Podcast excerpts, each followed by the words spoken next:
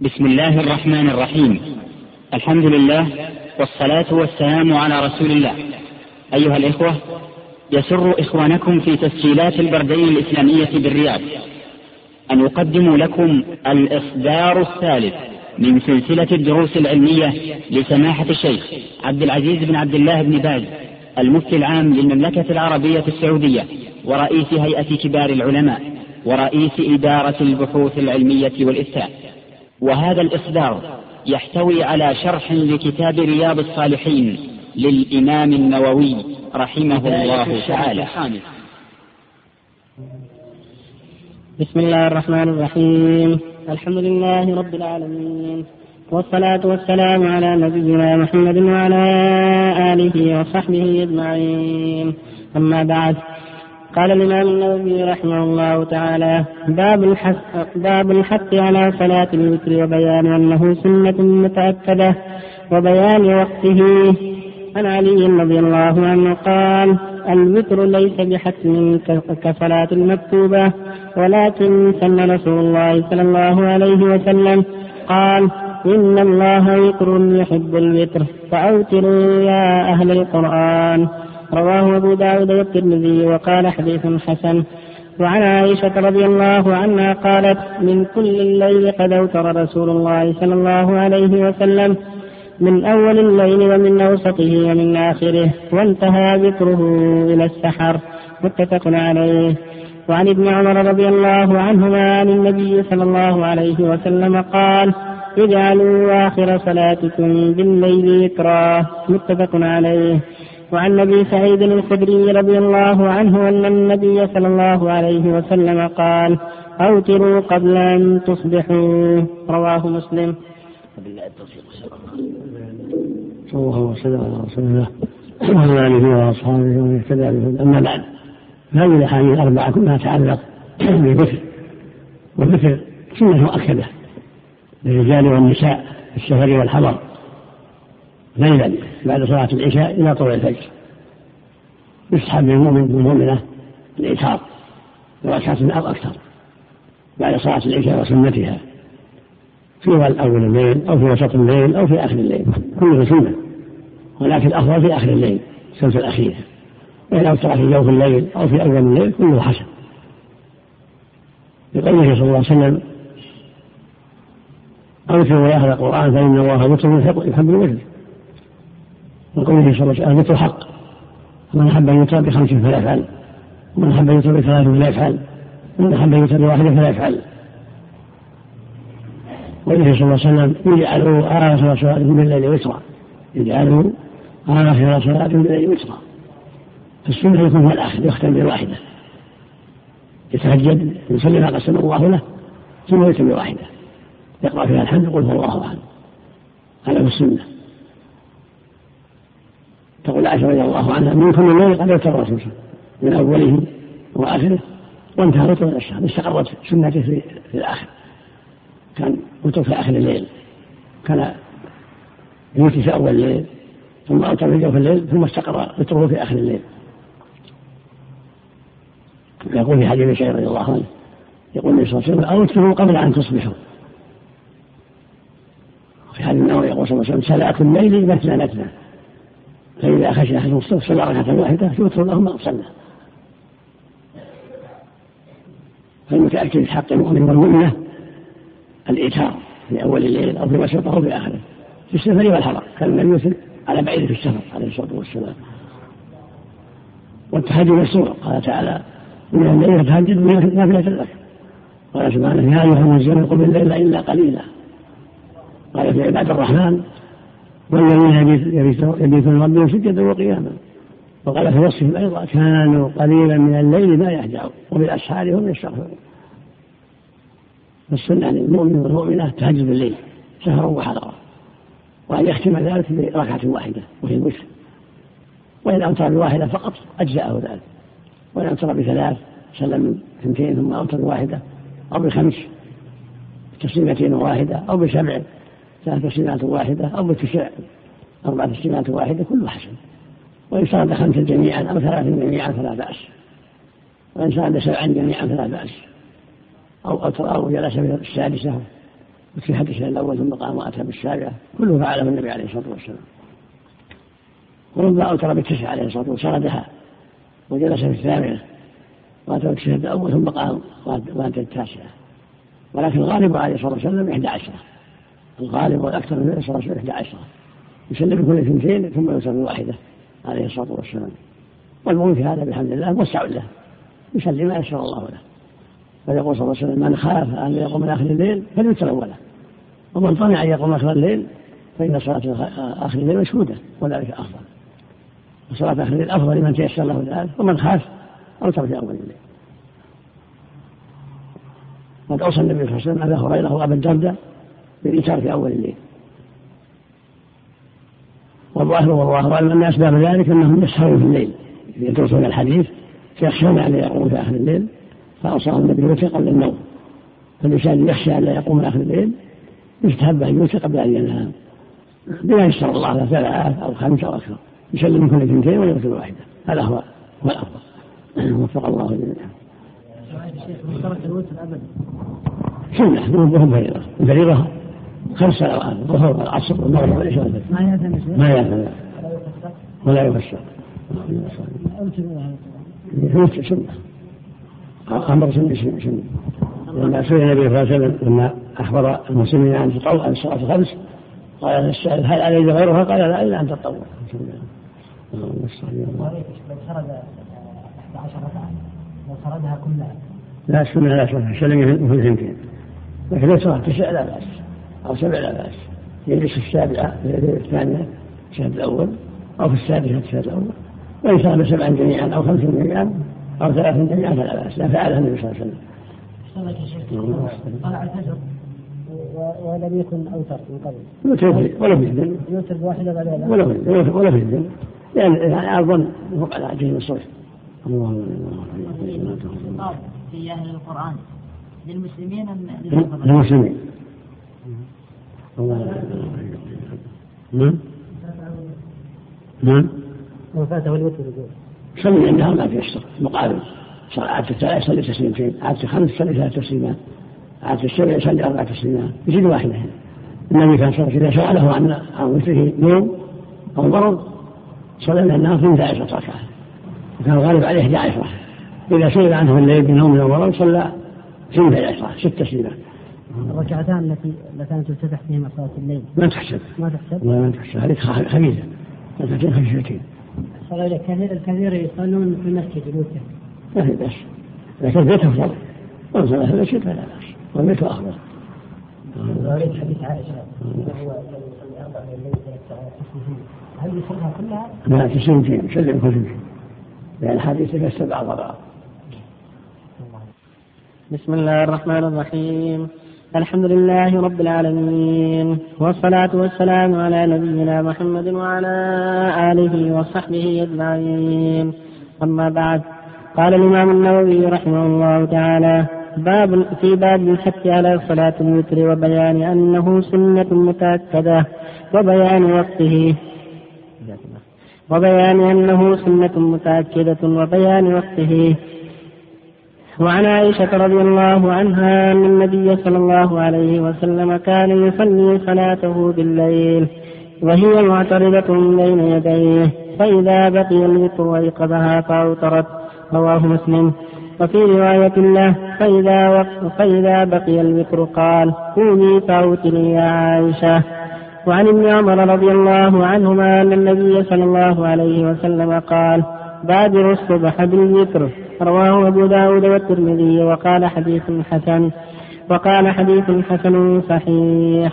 وعن جابر رضي الله عنه قال قال رسول الله صلى الله عليه وسلم من خاف أن لا يقوم من آخر الليل فليوتر أوله ومن طمع أن يقوم آخره فليوتر آخر الليل فإن صلاة آخر الليل مشهودة وذلك أفضل. رواه مسلم صلى الله وسلم على رسول الله وعلى آله وأصحابه ومن اهتدى به أما بعد فهذه الأحاديث كلها تتعلق بالوتر والوتر سنة مؤكدة. ومحله الليل. وأقله ركعة واحدة. أقله ركعة بعد صلاة العشاء إلى طلوع الفجر. هذا محل الوتر ما بين صلاة العشاء إلى طلوع الفجر. وكان النبي صلى الله عليه وسلم يتحدث بالليل. فإذا قضى تهجده أوتر بواحدة عليه الصلاة والسلام. وكان الغالب عليه أنه يصلي إحدى عشرة. يصلي عشر ركعات يسمي بكل اثنتين ثم يوتر بواحدة وربما أوتر بثلاثة عشرة. صلى ست تسليمات ثم يوتر بواحدة وربما أوتر بأقل من ذلك. كان أولا يصلي في أول الليل. ثم صار يصلي في جوف الليل. ثم استقر الوتر في آخر الليل عليه الصلاة والسلام. في وقت التنزل لله لما ثبت في الصحيحين وغيرهما. عليه وسلم قال نجي ربنا إذا سمع الدين كل ليلة نجي ربنا إذا سمع الدين كل ليلة حين يبقى في الليل الآخر فيقول من يدعوني فأستجيب له؟ من يسألني فأعطيه؟ من يستعين فأعطيه حتى ينفجر الفجر؟ هذا يدل على أن التهجد في آخر الليل في الثلث الأخير له فضل عظيم لأن يصادف هذه الساعة المباركة التي فيها تنزل إلهي. ويقول سبحانه فيها من يدعوني فأستجيب له من يسألني فأعطيه من يستغفر فأغفر له وفي قال هل من سائل فيطاع رسوله هل من مستغفر فالله هل من سائل فيتاب عليه حتى ينفجر الفجر؟ وهذا التنزل يليق بالله لا يشابه خلقه في شيء من صفاته ولا يعلم كيفيته الا هو استواءه على العرش ونزوله آخر الليل كل هذه الصفات تليق بالله لا يشابه في خلقه. أهل السنة يقولون فيها نثبتها بلا كيف استوى على العرش بلا كيف ينزل ربنا بلا كيف كما يشاء سبحانه وتعالى. نزولا واستواء يليقان بجلاله. وهكذا بقية الصفات. مجيئه يوم القيامة. كشف عن ساقه يوم القيامة. تكريمه لعباده يوم القيامة. تكريمه لموسى ومحمد صلى الله عليه وسلم. تكريم أهل الجنة كله على الوجه الذي يليق سبحانه وتعالى. لا يشاهد هذا من صفاته جل وعلا. السنة الإيثار قبل الصوت قال أوتروا قبل أن تصبحوا. ويقول صلى الله عليه وسلم إن الله مدكم بصلاة يسر لكم حمد النعم. ما بين صلاة العشاء إلى طول الفجر. الوتر وكان صلى الله عليه وسلم يتهجد بالليل. وعائشة أمامه معترضة في في فراشها. فإذا بقي الوتر وترى أيقظها بالوتر تدل على لا بأس يصلي الإنسان زندانه نوام لا حرج لا يضره ذلك. لكن لا أن يمر بين يديه يجعل سترة حتى لا يمر بين يديه أحد. هذه السنة. والتي في آخر الليل أفضل وإن لم يتيسر أوتر في أول الليل. إذا كان يخشى أن لا يقوم السنة يوتر في أول الليل قبل أن ينام. لقوله صلى الله عليه وسلم من خاف لا يقوم في آخر الليل من خاف لا يقوم من آخر فليوتر أوله. ومن طمع أن يقوم آخر الليل فليوتر آخر الليل فإن صلاة آخر المسؤول فذلك أفضل. فالوتر في آخر الليل والتهجد في الأفضل إذا تيسر. أما إن كان يخشى أن لا يقوم السنة يوتر في أول الليل. وقد أوصى النبي صلى الله عليه وسلم أبا هريرة وأبا الدرداء بالوتر قبل النوم. والظاهر والله أعلم أنهما كان يدرسان الحديث ويشهران بعض الشيء. فكان يخشى أن لا يقوم من آخر الليل فأوصاهما بالإنكار قبل النوم. وهكذا كل إنسان له شغل في أول الليل ويخشى لا يقوم من آخر الليل يوتر في أول الليل. وفق الله الجميع.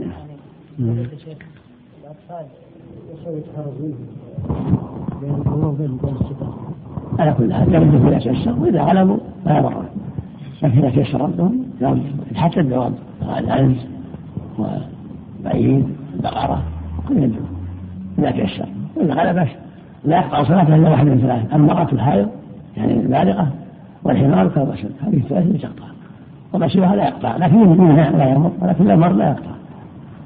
الله إليك شيء بالنسبة للدعاء كل ليلة يدعو بالوتر ولا تارة يدعو أفضل أفضل. القنوت أفضل القنوت دائما أفضل. إذا تيسر كل ليلة يعني؟ ما, ما يقول يا شيخ بعد انتهاء الوتر عن التسليم وقت الأخيرة وقال سبحان من سبحان سبحان الملك القدوس سبحان الملك القدوس ويمدها الثالثة سبحان الملك القدوس قليلا رب الملائكة والروح في آخره.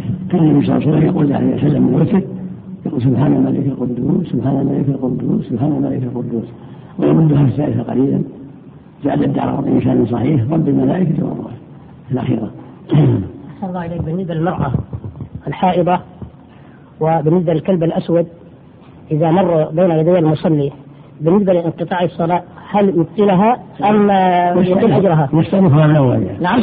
يستأنفها من أول يعني. مرت المرأة والجماعة والأسود بطلت يستأنفها من أول يعني. المال يبطل الصلاة؟ نعم. إن كانت فريضة إن كانت إن كانت فريضة وجب أن يستأنفها وإن كانت نافلة مخير إن استأنفها أفضل. الشاهد يعني يبطلها. نعم. جزاك الله خيرا. يقطعها يعني يبطلها. نعم. يقطعها معناه يبطلها. جزاك الله خيرا. لا لا البالغ على سواء كان محرم ولا محرم هو يلزم اللمه ولا أختي كلها واحد. لا حرج. لا حرج.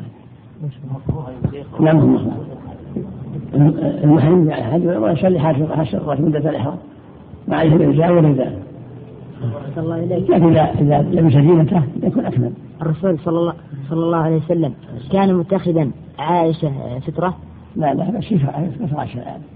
في فراش الآن.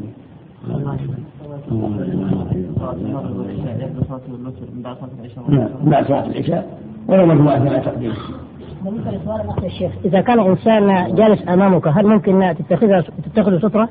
إذا جالس أمامك وانت تصلي؟ إذا كان حتى تكمل ها؟ إذا كان بيحتريك حتى تكمل يشد. آه. إذا يجلس إلى أن تكون الصلاه ممكن إذا كان لا بجلس حتى تصلي فهو خير. حياك الله. النساء هل تكون من الحور العين في الجنة؟ نعم. النساء هل تكون من الحور العين في الجنة؟ في واحد من الجنة يعطى زوجته من الحورين هي زوجات؟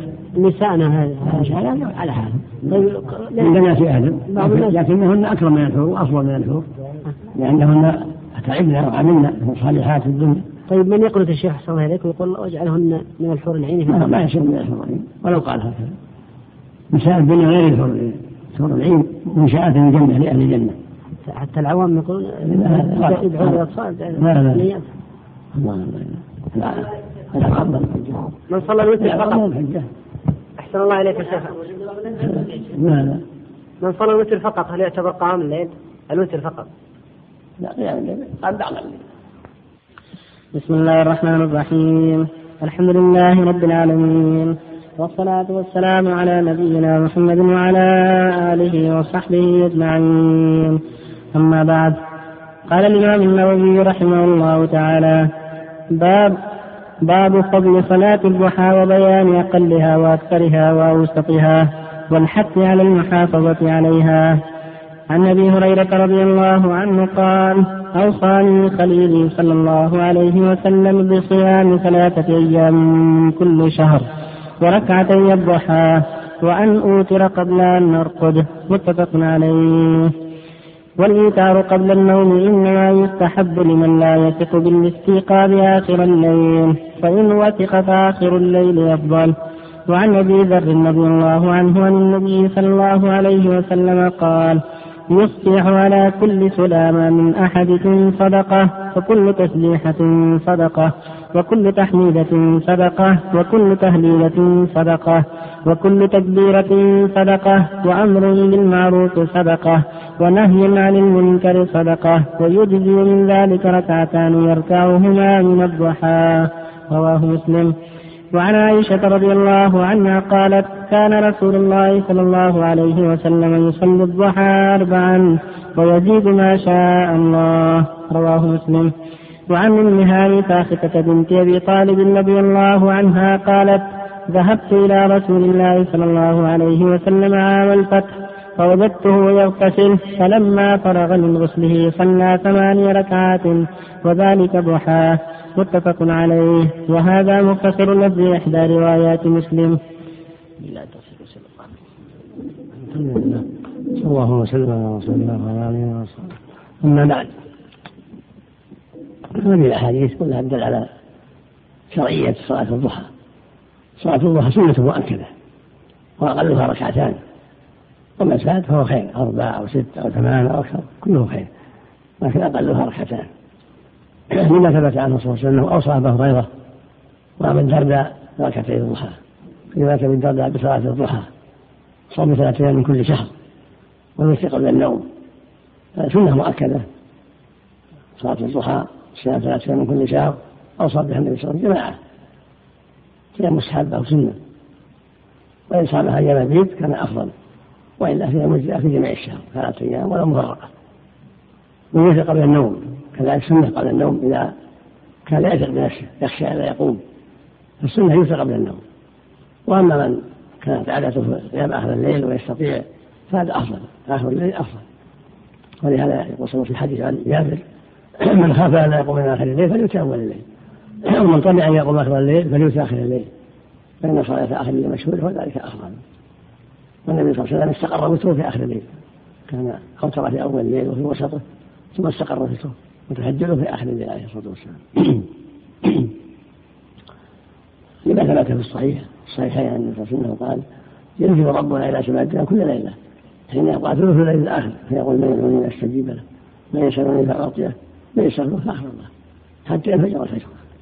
هذا يدل على أن التهجد في الثلث الأخير أفضل من هذا التنزل والتنزل يليق بالله لا يشابه خلقه سبحانه في شيء من صفاته. نزوله جل وعلا إلى سماء الدنيا. واستواءه على العرش ومجيئه يوم القيامة كلها تليق بجلاله. لا يشابه خلقه في شيء من صفاته سبحانه وتعالى. ولكن يستفاد من ذلك أنه يمت في أول الليل وفي وسطه وفي كله طيب. لكن في آخره لمن يسره ذلك يكون أفضل وصلاة الضحى ما بين ارتفاع الشمس إلى وقوفها كل صلاة الضحى. من ارتفاعها قيد شبر قيد الروح إلى أن تقف في وسط النهار في كبد السماء. هذا كله صلاة الضحى فإذا زالت في الغالب مالت دخل وقت الظهر. وفي حديث عائشة رضي الله عنها قال كان رسول الله يصلي الضحى أربعا ويزيد ما شاء الله. دل على أنه يصلي ما تيسر أربع أو ست أو أكثر أو أقل لكن أقلها ركعتان. في حديث أم هاني من جابر طالب رضي الله عنها أنه دخل عليه صلى الله عليه وسلم ضحى فاغتسل ثم صلى ثمان ركعات ضحى عام الفتح. كل هذا يدل على شرعية صلاة الضحى وأنها لا تحدد بعدد معلوم. يصلي ما كتب الله سنتين أو أكثر. ولكن السنة محافظة عليها. سفرا وحضرا كالوتر سفرا وحضرا وفق الله جميعا. هل له أن يجهر بالقراءة في صلاة الضحى ليسمع نفسه؟ حمد الله. نعم. في في جميع الصلوات يقرا قراءة يسمع ما بنفسه نعم. كذلك قبل الوتر يا شيخ؟ في الوتر كذلك. نعم. الله إليك يا شيخ. بالنسبة لصلاة الضحى صلى في الوتر قبل ما يذهب إلى عمله أو في عمله؟ الله إليك؟ إذا أفضل. وإذا ما تيسر صلى في عمله فلا بأس. نعم. رجل عليه وتر وأراد أن يوتر بركعة نعم. رجل عليه صلاة الوتر وأراد أن يوتر بركعة واحدة. فدخل المسجد ليلا فهل هذه الركعة يعني إذا أداها. لا يصلي تحت المسجد أول ركعتين ثم يوتر. تحت المسجد ركعتان ثم يوتر بواحدة أقلها ركعتان. نعم. لا بس سنها ركعتين تحت المسجد فقط. ما زاد فليس من تحت المسجد. تطوع الله عليك. رجل جلس بعد الفجر حتى تطلع فلما طلعت الشمس أراد أن يصلي. هذه اللي يسمونها سنة الاشراق فهل تدخل في سنة الضحى؟ نعم تكفي تكفي عن سنة الضحى. سنة الضحى من اشعاع الشمس إلى الرمح إلى وقوف الشمس. لكن أفضلها يشتد الضحى. يقول النبي صلى الله عليه وسلم صلاة الاوابين حين تعمل اتصالهم حين يشتد الحر يشتد الضحى. هذا أفضل. وإذا كان بها فلا بأس. يا شيخ. من جلس في المسجد يحضر درسا أو نحوه ثم انتقض وضوءه. هل يلزمه أن يعيد الوضوء؟ لا ما يلزم لا يلزم إذا كان عاجلا لا يجلس المسجد وما إذا كان على جنابة ولو كان مهم ولو كان على غير طهارة. يجلس يستمع الدرس والفائدة ولو كان على غير طهارة. من الجنوب لا. الجنوب لا يجلس حتى يغتسل لو أعاد هل يصلي ركعتين؟ يعني خرج يتوضا عنه رجع نعم. وصلى ركعتين. سنة الوضوء تحت المسجد نعم. جامعة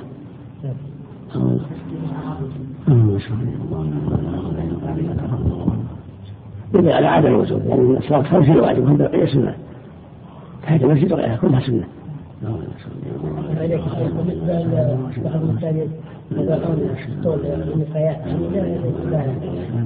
يا شيخ ما يضر من جهة المناديل ما ندري. ما يضر. ما في شيء. ما في شيء. نعم. إذا توضأ الجنب هل يجوز له أن يكون في المسجد؟ ما يكفي يمكن يروى عن بعض الصحابة لكن ما يكفي هذه الصيد يدل على أنه لابد من غسل أما المرور لا بأس عابر السبيل لا بأس. وما الجلوس لا طريق الصورة في المسجد؟ الصورة؟ نعم. صورة حيوان؟ لا إنسان. إيه ما يجوز. لا ماشي ولا تحدث ما يجوز. سواء صورة إنسان ولا حيوان؟ كل مثل الجرائد هذه اللي تصور فيها. مثل الجرائد اللي تتعلق فيه لا لا يجوز. حشرات لا صارت عنده يمسح راسه ولا يعلقها بالجدار بعض الناس صلى الله إليك صور الفقراء ويضع على الورقة تصدقوا وآيات تحت على الصدقة؟ لا لا يجوز لا يدعو الصدقة من الصدقة الفقراء من نصاب بسم الله الرحمن الرحيم. الحمد لله رب العالمين والصلاة والسلام على نبينا محمد وعلى آله وصحبه أجمعين. أما بعد قال قال الإمام النووي رحمه الله تعالى باب تجوز صلاة الضحى من ارتفاع الشمس إلى زوالها والأفضل أن تصلى عند اشتداد الحر وارتفاع الضحى. عن زيد بن أرقم رضي الله عنه أنه رأى قوما يصلون من الضحى فقال أما لقد علموا أن الصلاة في غير هذه الساعة أفضل. إن رسول الله صلى الله عليه وسلم قال صلاة الأوابين حين ترمض الفصال رواه مسلم. باب الحث على صلاة باب الحث على صلاة تحية المسجد بركعتين وكراهية الجلوس قبل أن يصلى ركع قبل أن يصلي ركعتين في أي وقت دخل. وسواء صلى ركعتين بنية التحية أو صلاة فريضة أو سنة راتبة أو غيرها. عن أبي قتادة رضي الله عنه قال قال رسول الله صلى الله عليه وسلم إذا دخل أحدكم المسجد فلا يجلس حتى يصلي ركعتين. متفق عليه. وعن جابر رضي الله عنه قال أتيت النبي صلى الله عليه وسلم وهو في المسجد فقال صل ركعتين متفق عليه. صلى الله وسلم على رسول الله وعلى آله وأصحابه. أما بعد هذه الأحاديث بيان صلاة الضحى وتحية المسجد. صلاة الضحى سنة مؤكدة. فعل النبي قوله عليه الصلاة والسلام. وهي تبدأ من ارتفاع الشمس قيل إلى الزوال.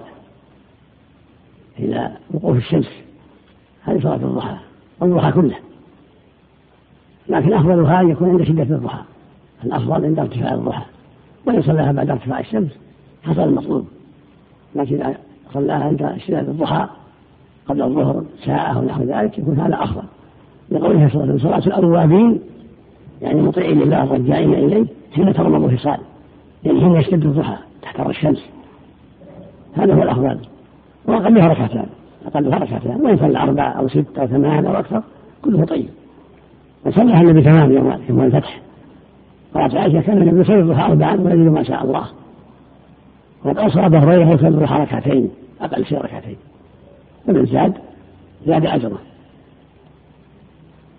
وهي سنة في السفر والحضر في الحضر وفي السفر جميعا. وهكذا تحديث المسجد. سنة. إذا دخل المسجد صلى ركعتين.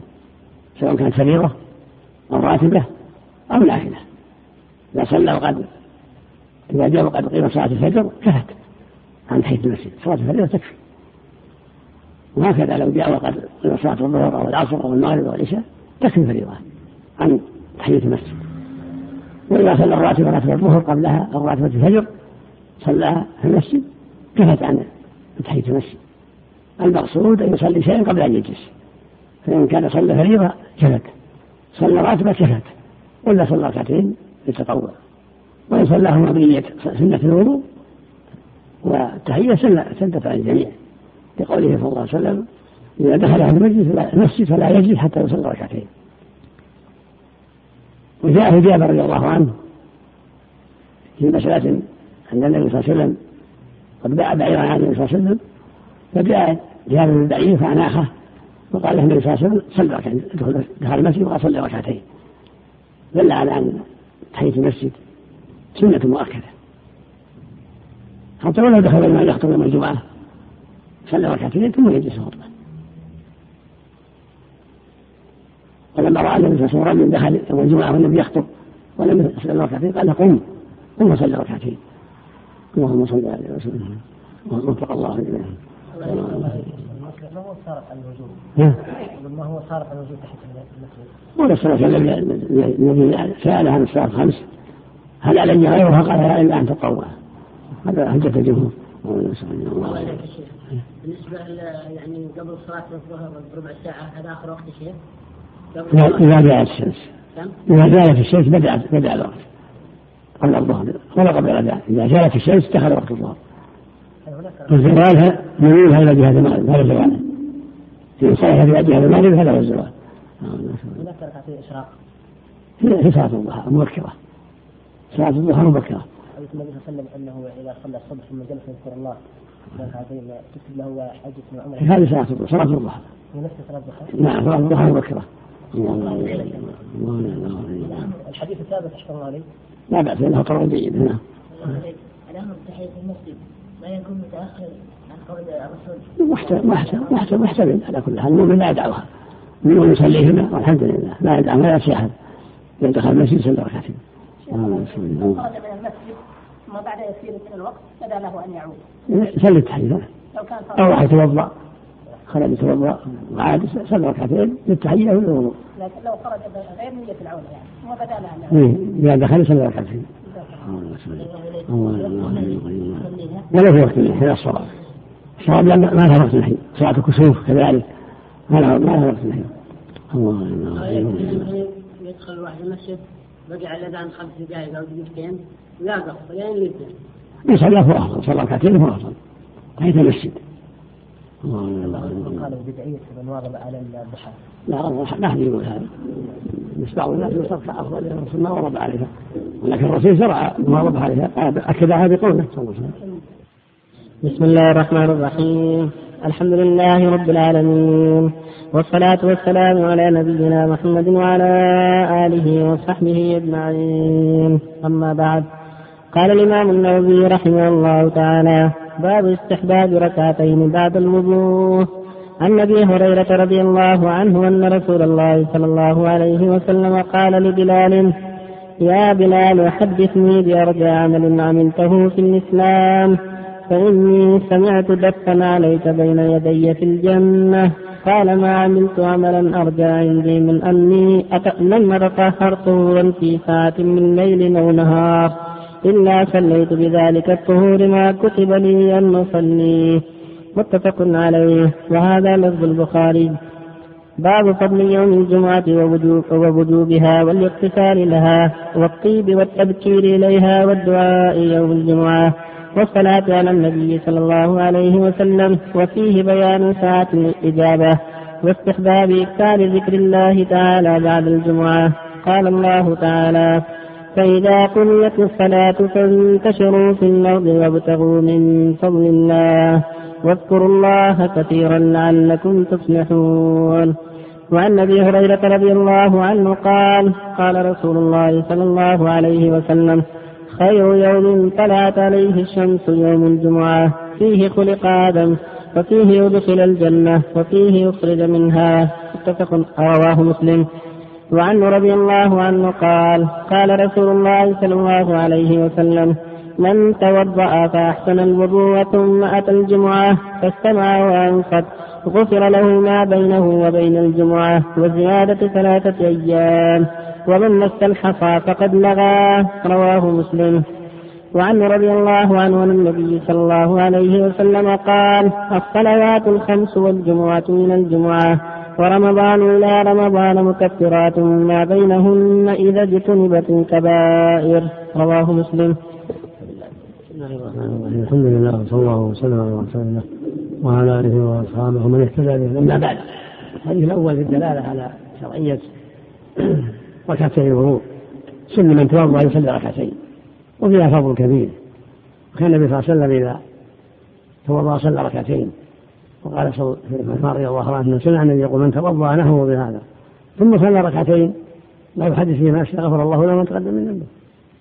فيستحب لمن توضا أن يصلي ركعتين في أي وقت لأنه من ذوات الأسباب توضؤ الضحى والظهر أو في الليل أو العصر السنة يصلي ركعتين. يقال لها سنة الوضوء وهي من أسباب المرة بنفس الوضوء من أسباب المرة فإذا صلاهما مع الخشوع كان سببا آخر من أسباب المرة وفي الحديث الثاني وما بعده فضل يوم الجمعة وعظام شأنها والجمعة فرض على المسلمين هي إحدى الصلوات الخمس. يوم الجمعة هي إحدى الصلوات الخمس. بدلا من الظهر.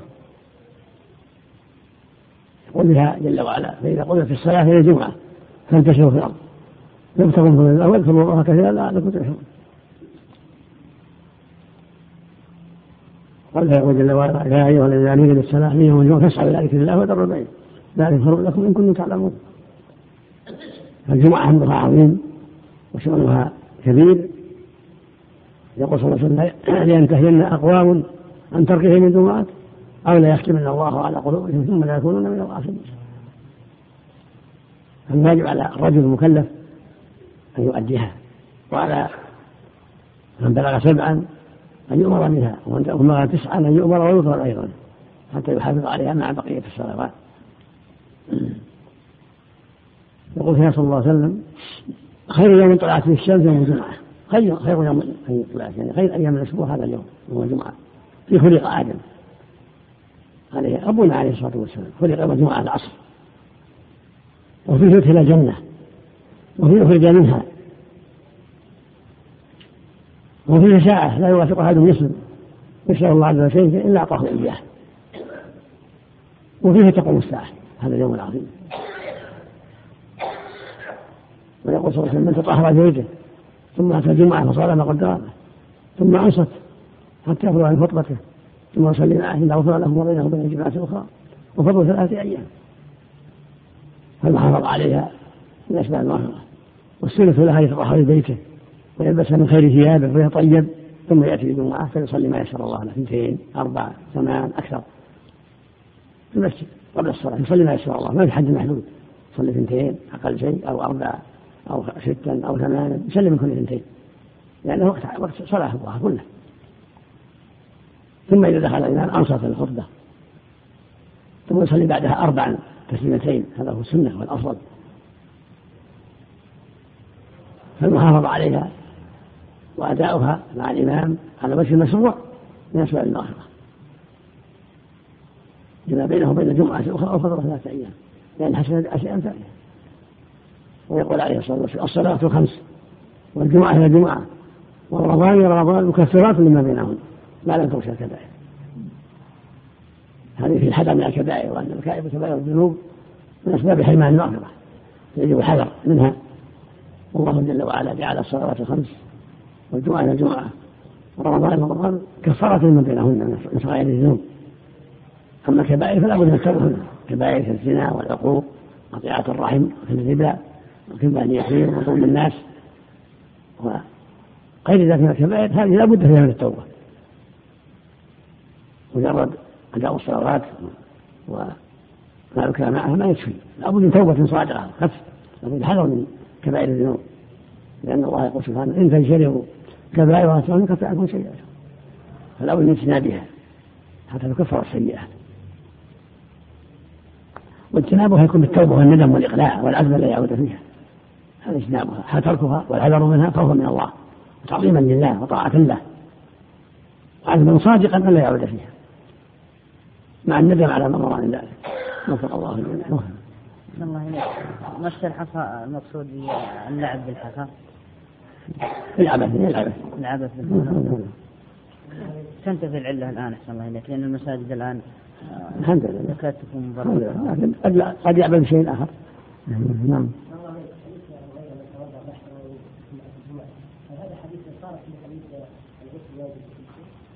هذا من أدلة عدم الوجوب نعم.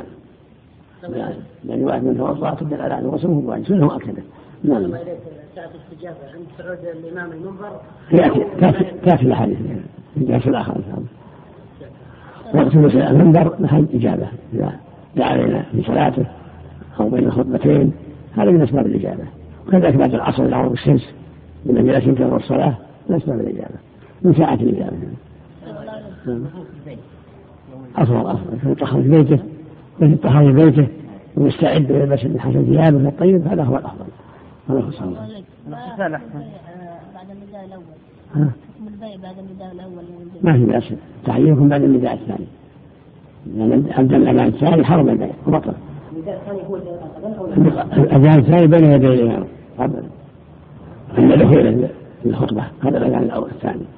سمع الأذان الثاني هو الأول بالنسبة للإقامة الله عليك في بعض الناس يحتج من الجمعة إلى الجمعة. ما يصلي إلى الجمعة إلى الجمعة يا شيخ. يكون كافر بالله. لأنه ترك الصلاة. قال ستة أيام وزيادة نسأل الله العافية ولو صلى الجمعة ولا صلى الجمعة إذا ترك الصلاة إذا ترك الصلاة الأخرى كفر إن شاء الله. نعم. تفكير الجمعة هل هو من الأذان الأول أو بعد الإشراق؟ الأقرب والله أعلم من طلوع الشمس. من طلوع الشمس. هذا هذا الأقرب والله أعلم.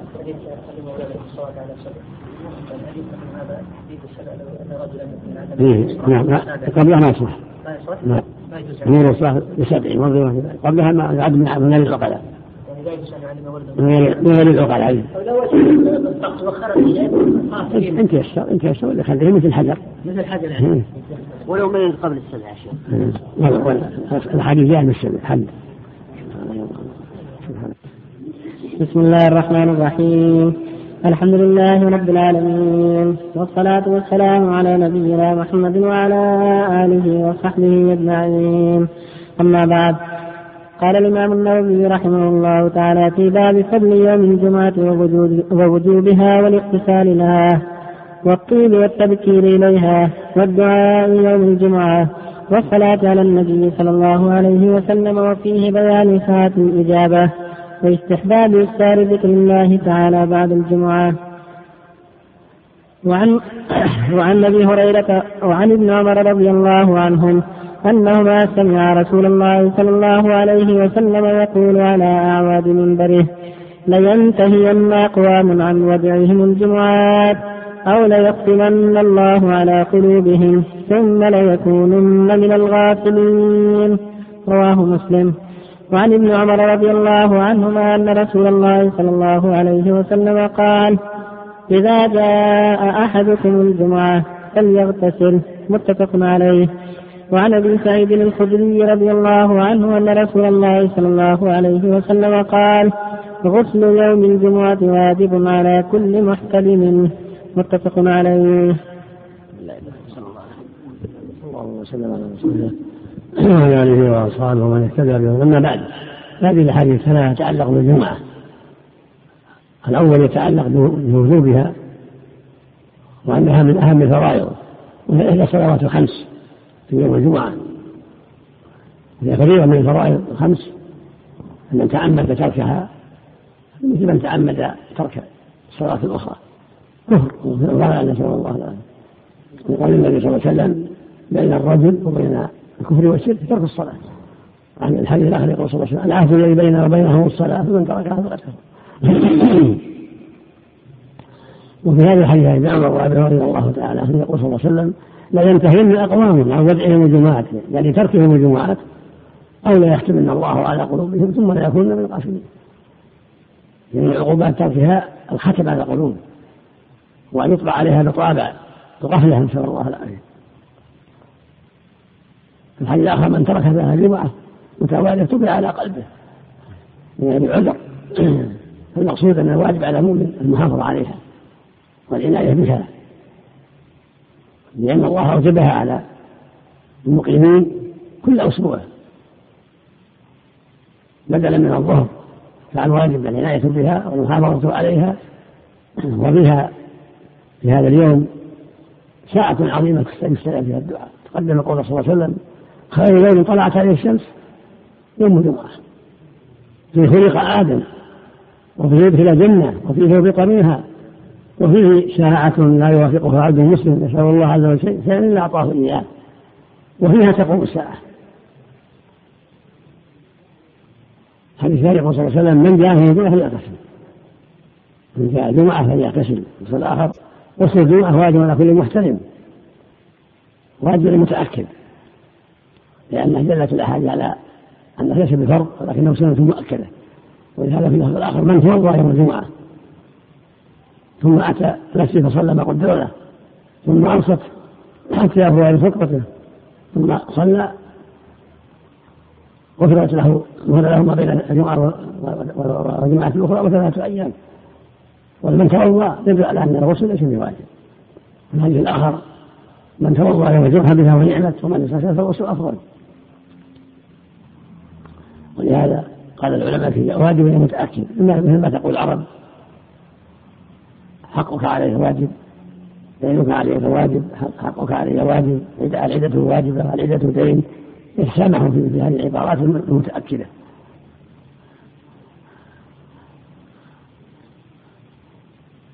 والسنة المؤمن عند ذهابه للجمعة يغتسل. هذا هو الأفضل عند الذهاب. ولو اغتسل في أول النهار كفى لكن الأفضل أن يغتسل عند مراحل الجمعة لأن يكون أكمل. يغتسل ويتطيب. عند ذهابه الجمعة. ثم إذا وصل المسجد صلى ما قدر الله له ركعتين أكثر أربع ست ثمان أكثر. يصلي ما يسر الله له. ليس لها سنة راتبة قبلها لكن يصلي ما يسر الله له. أقل ذلك ركعتان تحية المسجد وإذا دخل الإمام أنصت للخطبة ورآها أراها سمعه ولم يعبث وينصت ويستفيد من الخطبة لأن الخطبة موعظة للمسلمين كل جمعة. فالواجب الاجتماع والإنصات والاستفادة. وعلى الإمام يتحرى الخطبة التي تناسب الحاضرين وتنفعهم في بيان ما يجب عليهم وما يحرم عليهم.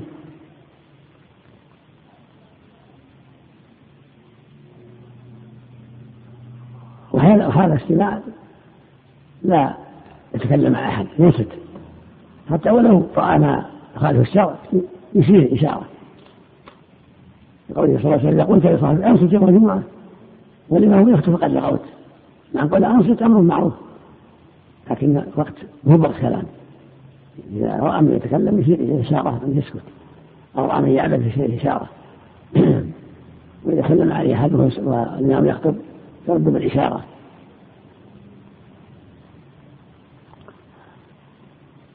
في بعض الروايات وصل المهاجر ولكن المحكم أن يستاك ويتطيب.